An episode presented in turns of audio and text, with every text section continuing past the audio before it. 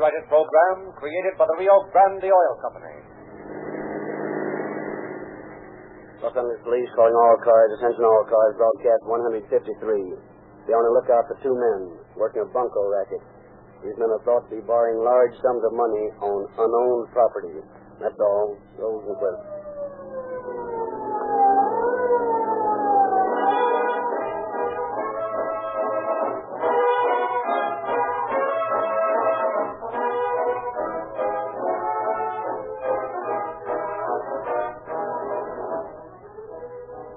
The Oil Company wishes to express its appreciation to the thousands of independent dealers throughout this territory who have contributed so largely to the amazing success of Rio Grande Cracked Gasoline.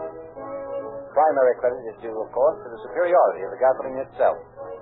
Refined by the famous patented Sinclair cracking process, it combines a balanced ratio of instant starting, fast acceleration, and surging power. City and county purchasing agents make tests of gasoline before they buy. They are not influenced by showy service stations and extravagant advertising claims. As a result, more police cars, fire engines, ambulances, and other emergency equipment are powered by Rio Grande Cracked Gasoline wherever it is sold than by any other brand. Police car performance. That's what city and county equipment must have. And that's why Los Angeles, Oakland, Maricopa County, Arizona, and many, many other cities and counties are using Rio Grande Cracked Gasoline exclusively. The man who has repeated this story of police car performance to you motorists is the independent Rio Grande service station operator, and our hats are off to him in appreciation. His enthusiasm, courtesy, and desire to render the finest service you can get in your neighborhood has benefited us all. Drive into the station tomorrow and try the thrill of police car performance.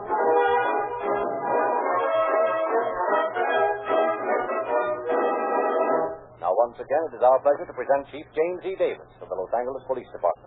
Chief Davis. Good evening, friends. Tonight, you will hear the story of two men who thought they could outsmart society as well as the police by working a racket as old as the well-known Army game. Theirs was a cleverly worked-out plan, with every detail rechecked until it looked foolproof. But, as in 99 out of 100 cases of this type, they made just enough small mistakes to eventually bring them to our bunker squad's attention. From that time on, theirs was a losing game. Detectives assigned to the case by Captain Canto, commanding the bunko detail, watched them slowly but surely walk right into the trap laid for them. And when the trap was sprung, there were two more criminals who had learned too late the fact that they could defy society just so long and no longer, that in the end, they could not win. Thank you, Chief Davis. Ladies and gentlemen, tonight we take pleasure in presenting a guest artist, Miss Esther Ralston, lovely star of many motion pictures, who has just completed work on Reunion, 20th Century Fox's latest vehicle with the Dionne Quintuplets.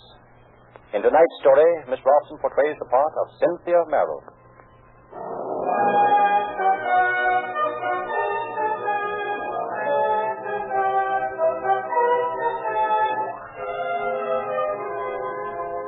Hollywood, the melting pot of the world. Here, in the glare of the mighty lights, comedy and tragedy go hand in hand.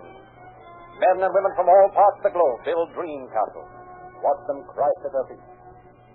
Hollywood and a small bungalow apartment. In the tiny parlor, garishly decorated with pictures of famous movie stars, a man and a woman facing each other.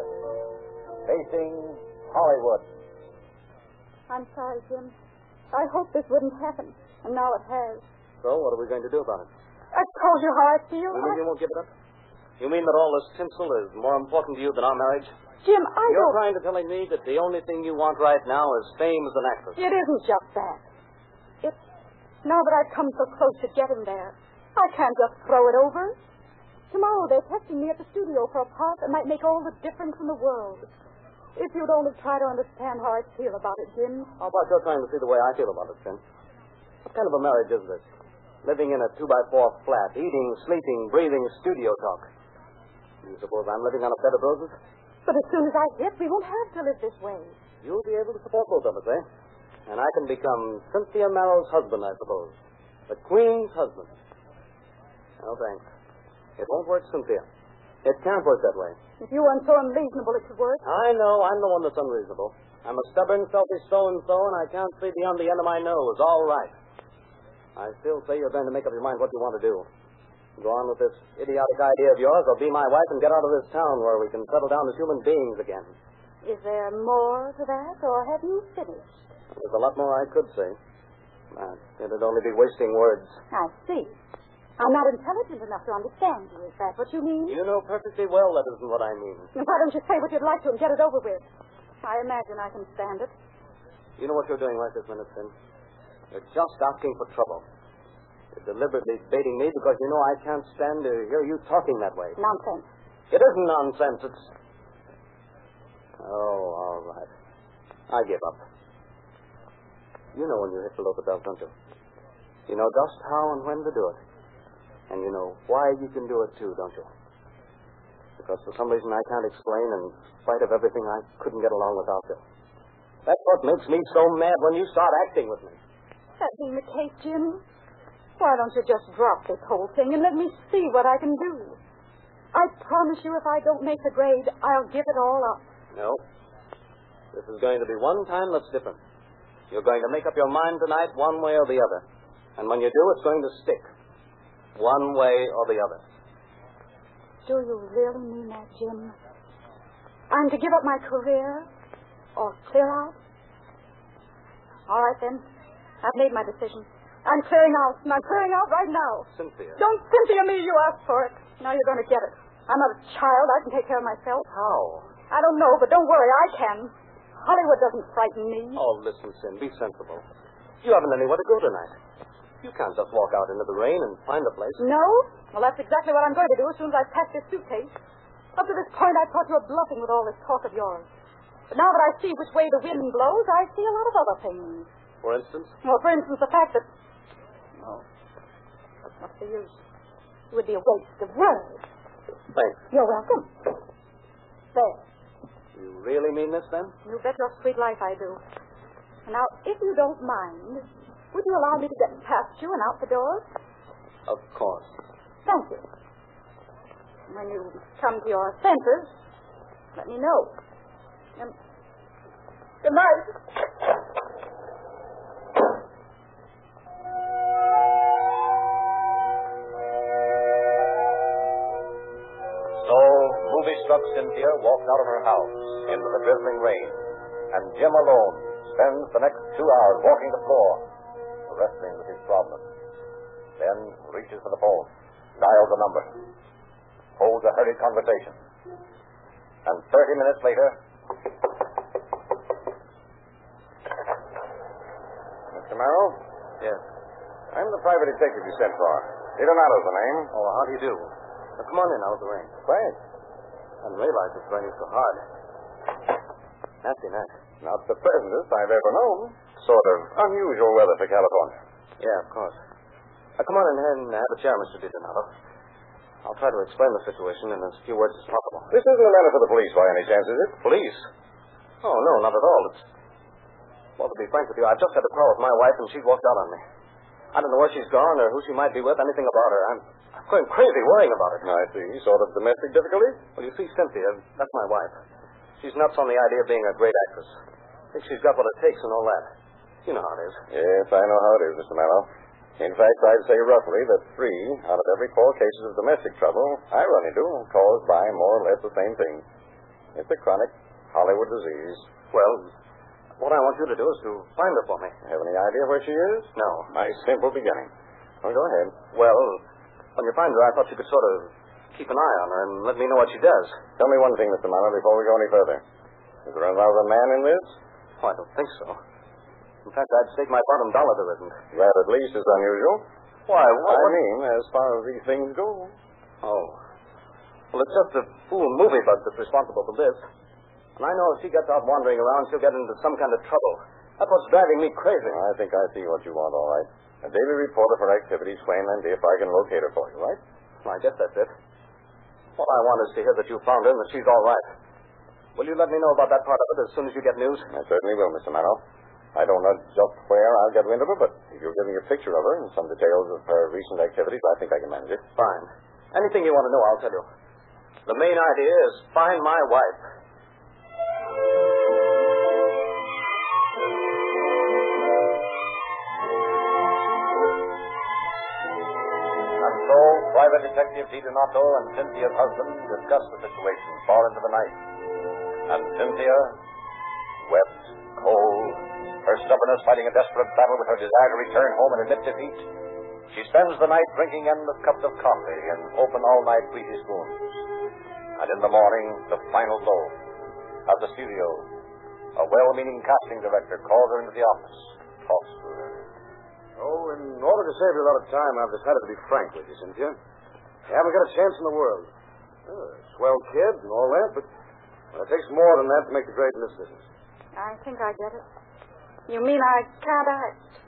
That's the way you want to say it. Oh, listen, kid, don't take it so hard. There's lots of other ways to make a living. It's a pretty tough racket, especially for a girl. Now, how you are. Well, I just forget pictures and get interested in something else. Sure, just like that. Well, thanks for giving it to me straight anyway. I appreciate it. Only, it's kind of a joke at this particular moment. Don't worry, I'll get along all right. Oh, you will. You've got what it takes, kid. For anything but pictures. I know. Goodbye, Miss Elliott. For further details, read your morning papers.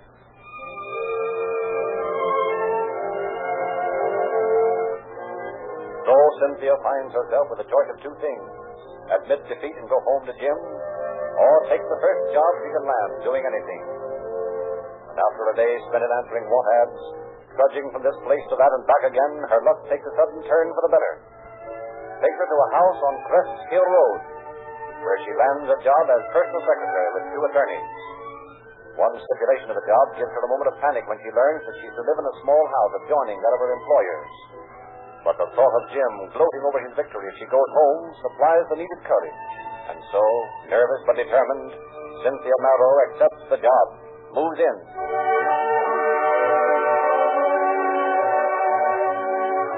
A week goes by, a week in which Cynthia discovers some strange things about her new position. There seems to be nothing for her to do. No letters to write, no phone calls to answer, none of the things she was hired to do, and a sudden uneasiness grows within her. Then, one night, as she is talking to her employers, the answer is revealed. I have a little job you can do for me tomorrow, Miss Merrill. It's vitally important to me. Yes, Mr. French? I want you to go downtown with me to a loan company. Yes? And I want you to be a Mrs. Crandall. Mrs. Crandall? Right, Mrs. Crandall. But I don't see quite what... It isn't necessary that you see anything.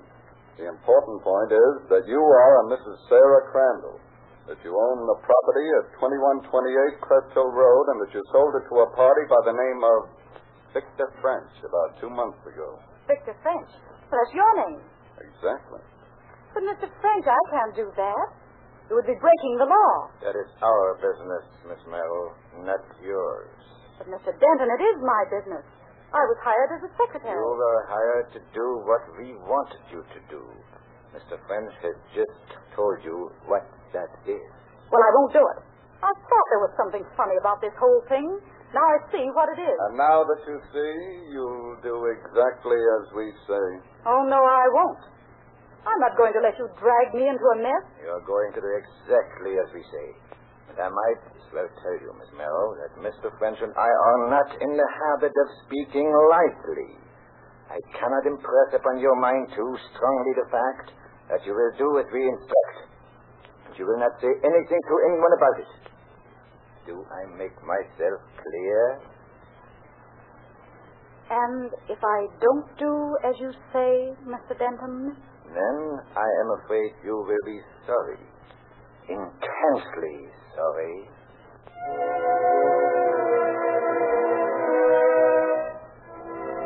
So Cynthia returned to her, fear clutching her, her mind whirling with the realization that she has walked into a spider's web, that her employers are not attorneys but criminals, capable of doing anything.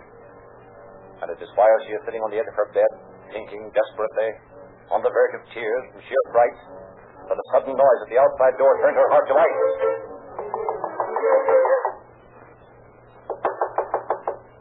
Hello? Who is it? I'm a detective, ma'am. I've got to talk to your wife. Detective? But... Please, Miss Merrill, don't waste your time. All right, just a second. What do you want? I'm out here where we can talk. I'll explain in a minute. But I don't see what... Mrs. Merrill, if your friends in the house see us talking here, there'll be trouble. Now, please don't ask questions until we get up the streetways. I'll explain everything then. All right, I'll come.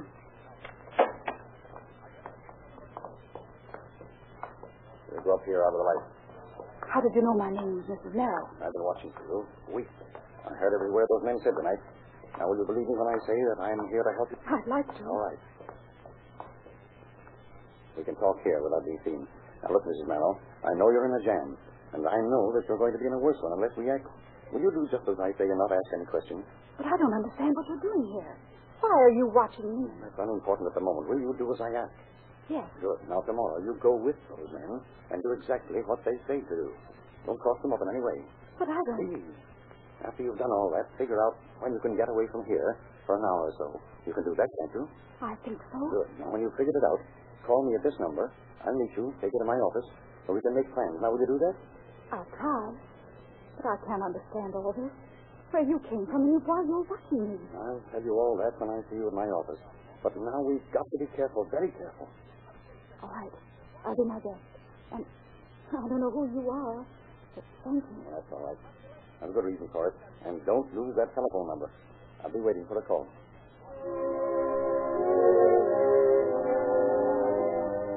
The following day, Cynthia accompanies friends to the loan company, follows his instructions to the word, returns to the house on Crest Hill Road.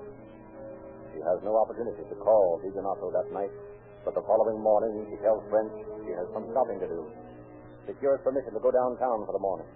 A hurried phone call brings the private detective in his car, and a few minutes later, they enter his office.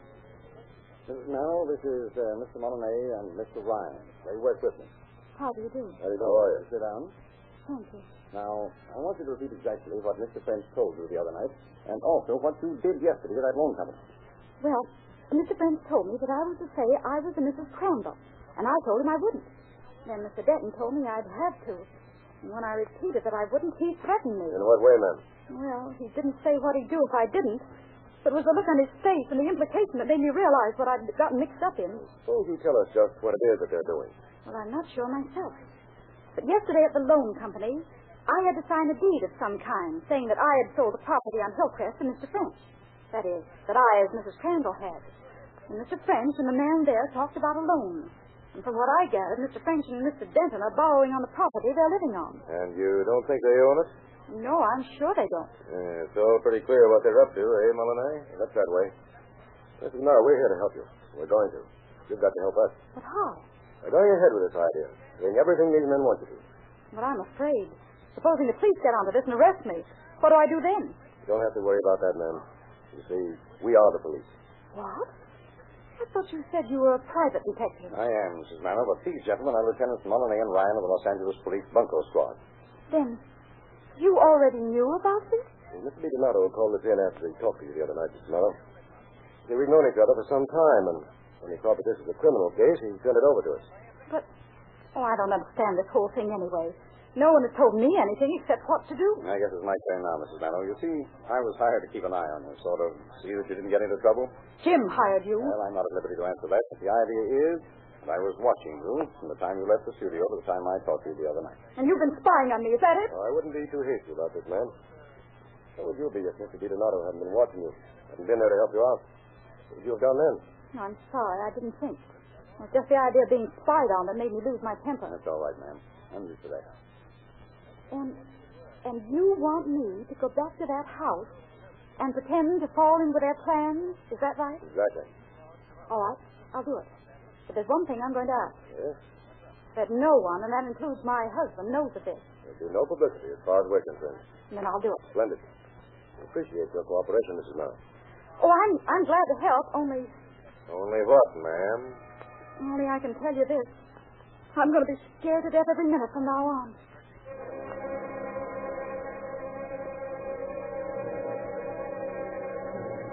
Cynthia Merrill returns to the Crest Hill house, her mind whirling. And Lieutenants Molinay and Ryan lose no time setting the wheels of the law into motion. They assign two men to stake the Crest Hill house. Spend the rest of the day and all night poring over musty files in the Record Bureau. Make plans for a foolproof trap.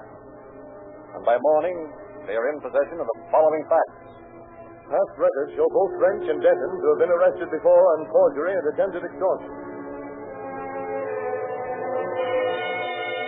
The deed of sale on the Crest Hill property has already been forged by Denton. Evidently, the loan company needed only the substantiation of Mrs. Crandall, the past owner, to complete the transaction. A checkup with the loan company reveals the fact that it will be a matter of 3 days to a week before the final approval can be secured and the check issued. And acting upon this, Lieutenants Molinay and Ryan interview a bewildered official at the loan company's offices. Give instructions. But, Lieutenant, if these men are swindlers, why do you want us to give them the check? I don't understand. Because if you go right ahead, we're all in the up and up, and don't scare them off. The minute you hand over the check, we'll knock them over. But supposing something goes wrong and they get the check, but you miss them. We are not in the habit of missing people we want. Oh, really? Well, yes. Well, it strikes me as risky business, handing out good money to crooks. Well, let's look. Is there any way that the signature on the check might be just wrong enough to keep them from cashing it? Oh, yes. Yes, well, isn't that a clever thought? It could be done, then. Oh, certainly. Easiest thing in the world. Well, that's the answer to your word. As soon as the check is ready, let us know. Then notify French and Denton of the fact. When they come to get it, we'll do the rest.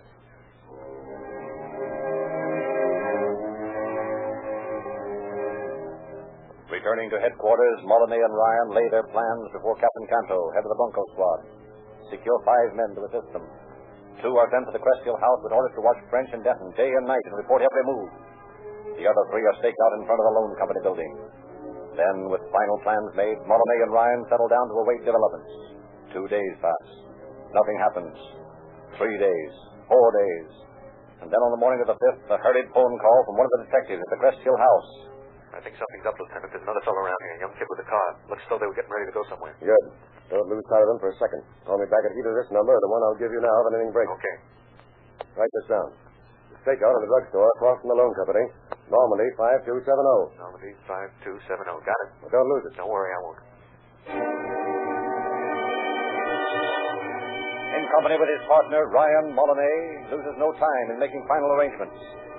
Then the 2 of them proceed to the drugstore, where they plan to watch for the suspect's arrival. Well, unless I miss my guess, things ought to start happening before long. I hope you're right. I'd hate to have anything go haywire at this point.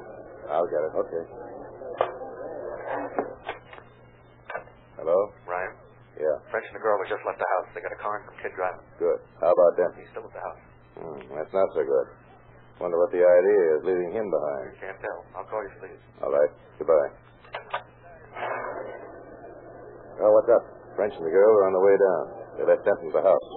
Something's screwy. That's queer. I figured they tried to get the check cash and then beat it out of town. This Denton angle doesn't fit that idea. Hold everything. Hello? Ryan? Yeah? This has got to be fast. Denton's getting ready to leave. He's waiting on the corner here for a bus. I'll hop it with him and call you first chance I get. Okay, don't lose it. Don't worry. I'll stay here till you call back. Do it as soon as you can. Okay. Denton's waiting for a bus. Guess he's coming down here, too. It's funny they're splitting up. Jim's going to ride the bus with him and call me here as soon as he can. I'll fix the locator. Then come up to the office. I'm going up there now. Hey, what did French and the girl get here without Denton? We'll have to figure that out when it happens.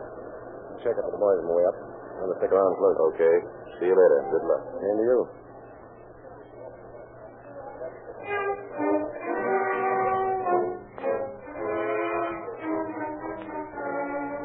Leaving Ryan at the drugstore stakeout, Molinay crosses the street, gives whispered last-minute instructions to the 3 men loitering at the entrance to the building, enters the offices of the loan company, where he is met by a highly nervous official. Assuring him that nothing can slip, he hides in a little booth from where he can see the official but cannot be seen himself. The minutes tick slowly on. Then, suddenly, Lieutenant Ryan hurries through the door, approaches him. Nothing's up. Ray just called me and sent us down to the recorder's office. Looks as though he was waiting for someone. Oh, what the devil. Hey, wait. I got it. Look, Ryan. You stick here with me. When I knock French over, you take the check and beat it downstairs. Get it sent over to Denton at the recorder's office by special messenger. What's the idea? I'll explain later. As soon as you send the check, get over there fast and look what happens. You see him take the check, pick him up. Get it? Yeah, I think I do. Good. Come on and get food here. French and the girl ought to be here any minute. Okay. Flatten against the wall there. Yeah. This way we can see them, but they can't see us. Yeah, we hope, right? Hey, wouldn't we feel silly if they'd gotten wise and left us flat-footed? Hey, you don't suppose anything like that could happen, do you? It could, but I have hope it doesn't. Well, time will tell. Wait a minute. Quiet. Good morning, Mr. French, Mrs. Cantrell. Good morning. I understand my check is ready. Oh, yes, yes. That's right, quite right. I have it right here. Good. If you'll be so kind as to hand it to Mrs. Crandall. Oh, yes, of course. Of course, Mr. French. Just making the girl take it. That's for good. You're a smart lad. Here you are. $1,500. Thank you. All right. I'll take it now, Mrs. Crandall. Here you are. Now, let's go. Just a minute, Mr. French. Say, what is this? You might call it an arrest. Come on, put out your hand. What is this thing? What it looks like, French. The end of the line. Oh, just take that check. Thanks. Yeah, Ryan. Get this over to our friend Benton as fast as you can. I'll keep Mr. French and the lady company till you get back. Leaving Molinay and his prisoners at the office, Ryan carries out instructions, and 10 minutes later he watches Denton pocket the check. Lets him walk out of the recorder's office into the street, then promptly places him under arrest. Returning to the loan company with Denton handcuffed to him, he rejoins Molinay. So here we are, all together. That's a pretty smart idea of yours, Denton. Waiting to record this transaction till after you got the check. That way, if anything went wrong, you wouldn't have a forgery rap at the recorder's office. Luck-wise, Guy, I'd like to know one thing. How the devil did you get on to us? Well, I'll let you in on it, but for one thing, French. You're going to have such a long time up there with nothing to do that I'd hate to deprive you of the pleasure of figuring it all out for yourself. You're a pretty smart fella. It's a very simple matter for you. Come on, let's go.